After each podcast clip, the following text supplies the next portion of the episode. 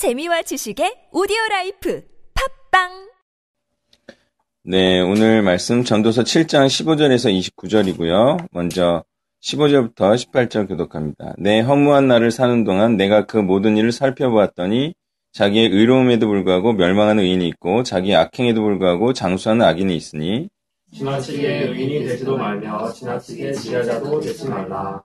어찌하여 스스로 패망하게 하겠느냐. 지나치게 악인이 되지도 말며 지나치게 우매한 자도 되지 말라. 어찌하여 기한 전에 죽으려고 하느냐. 너는 이것도 잡으면 저것에서도 내 손을 놓지 않는 것이 좋으니 하나님을 경외하는 자는 이 모든 일에서 벗어날 것입니다. 아멘.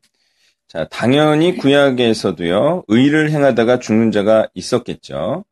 예, 그리고 악을 행하고도 생전에 심판받지 않는 자들도 많이 있었을 것입니다. 그런데 중요한 것은 왜 그렇게 되는지 모르겠다는 거예요. 솔로몬은 이게 왜 이렇게 되는지 모르겠다는 거예요. 모르겠는 이유 중에 하나는 하나님께서 분명히 이렇게 말씀하셨어요. 순종이라는 의를 행하면 복을 받을 것이다. 이렇게 말씀하셨어요. 그죠? 그래서 불순종이라는 악을 행하면 저주를 받을 것이다라고 분명히 말씀하셨는데도 불구하고 이런 현상이 일어난다는 거예요. 도대체 이런 현상을 그러면 어떻게 이해해야 되냐? 예. 그, 그런 말씀은 그럼 도대체 이루어지는 거냐, 안 이루어지는 거냐, 이제 이게 의문이라는 거예요.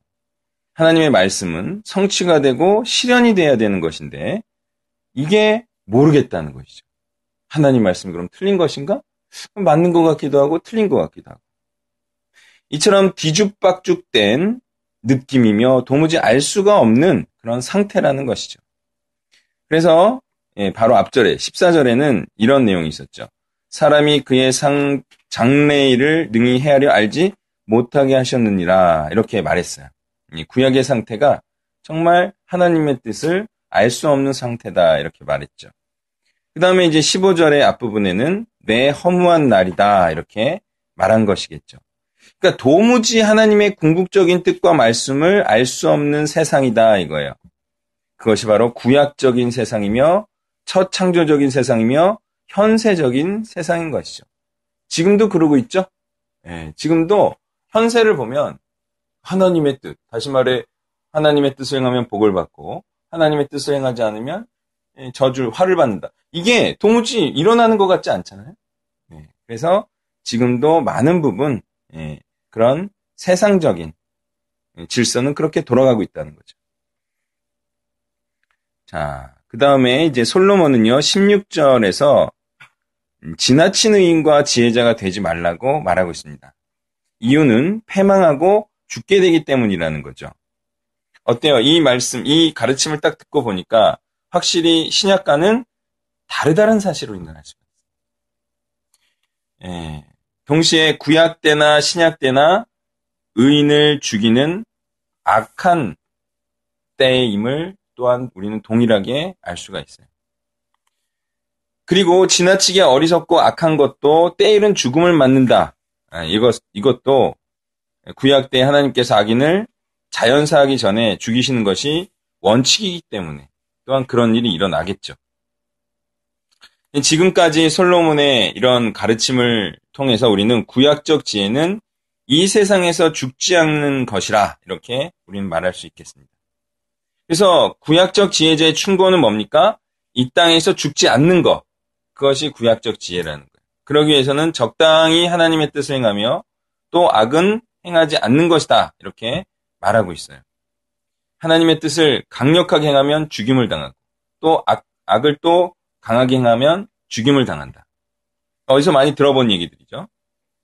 어쩌면 이 말에는 이런 의미도 있을지 모르겠어요. 악도 적당히 행하라. 예, 그래야 죽지 않는다. 그것이 세상을 사는 지혜일 테니 말이죠. 그야말로 세상의 지혜자들이 말하는 중용의 덕을 말하고 있는 것인데요. 예, 기억할 것은 이런 구약적 지혜는 이 땅에서 구원을 받을지는 몰라도 저 땅, 즉 영원한 세상에서는 구원에 이르게 할 수 없다는 사실. 이것을 우리는 알고 있어야 합니다.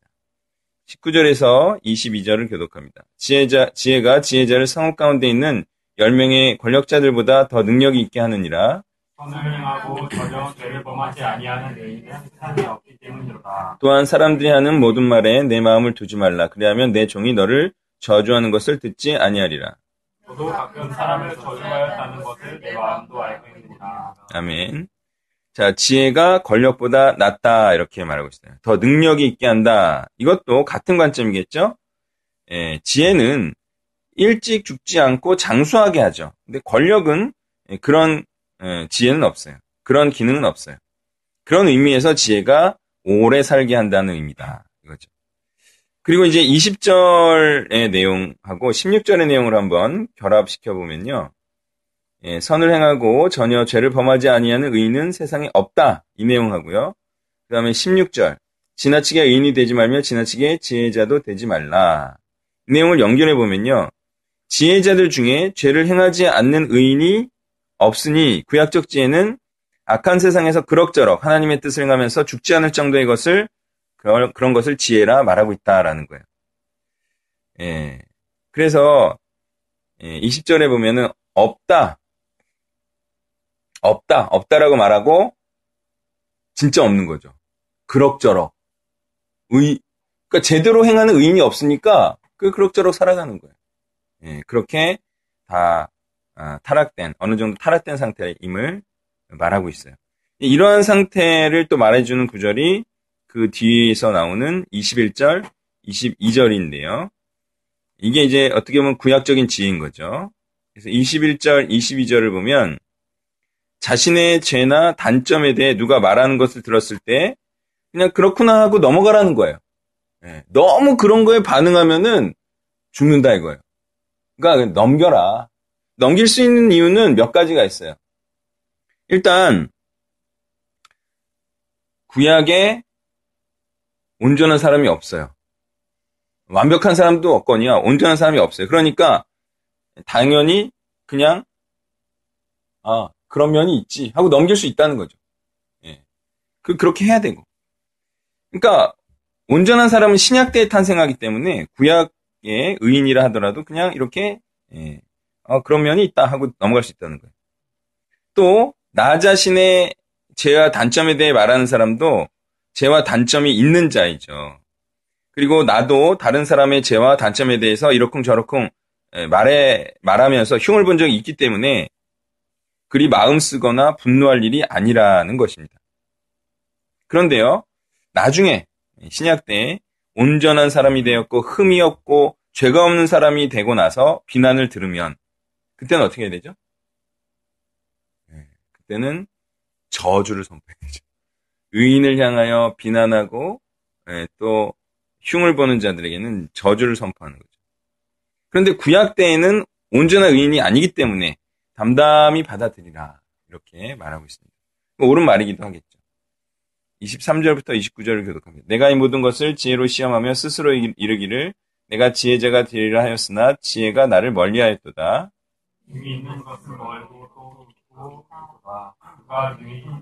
내가 돌이켜 전심으로 지혜와 명철을 살피고 연구하여 악한 것이 얼마나 어리석은 것이요 어리석은 것이 얼마나 미친 것인 줄을 알고자 했더니 올무하고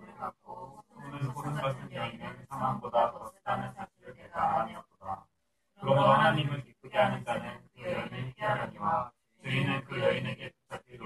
전도자가 이르되 보라 내가 낱낱이 살펴 이 그 이치를 연구하여 이것을 깨달았노라.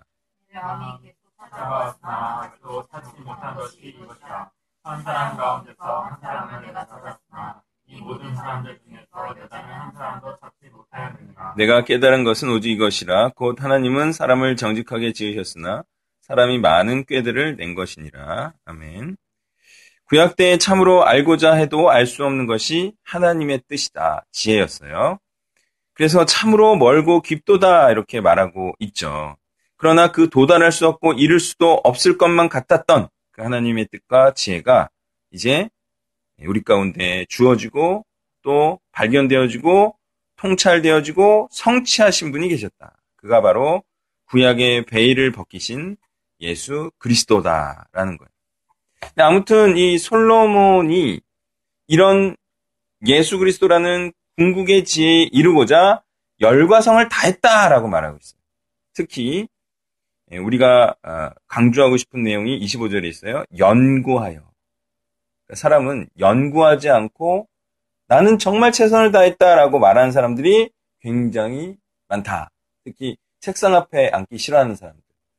아, 그러니까 공부를 되게 싫어하는 사람들은요, 공부 빼고 다 열심히 하죠. 근데 공부 빼고 열심히 하면 최선을 다한 게 아니에요. 그죠? 그런 오류에 많이 빠져. 정말 열과성을 다했어요. 근데 연구까지 했다는 사실에 우리는 주목해야 됩니다. 그리고 손과 마음이 올무와 그물과 사망에 이르게 하는 여인에게 자꾸 이르게 한다는 안타까운 통찰에 이르렀어요.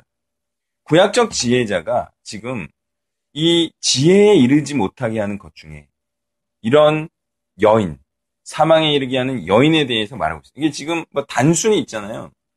그냥 여자에게 홀려가지고 뭐 어? 허랑방탕 살았다. 지금 이런 얘기를 하는 게 아니에요.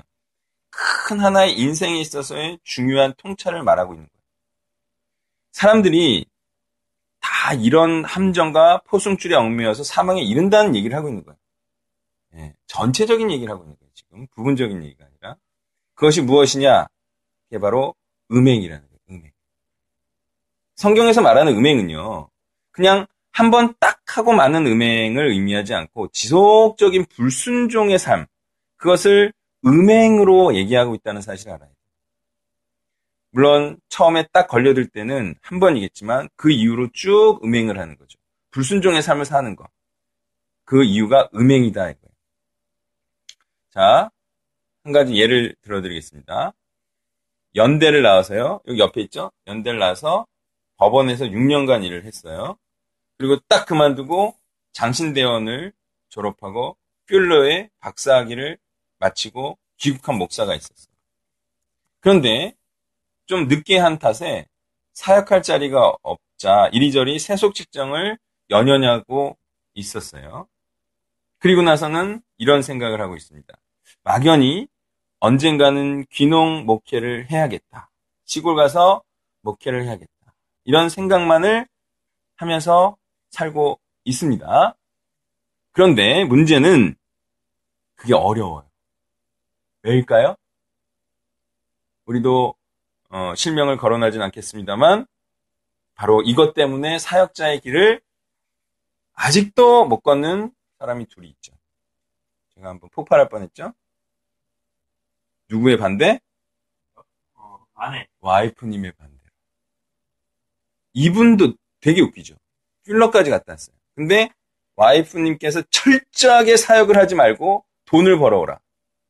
강건하기 때문에 이분은 막연한, 막막합니다. 하겠다고만 말은 하지만 사실상 돈을 돈이 되지 않는 일은 절대로 하지 말라는 음, 그런 여자를 만난 거죠. 그런 여자를 일컬어 음녀라고 말하는 것이죠. 그리고 구원에 이르지 못하게 하는 자라 말하는 것이죠.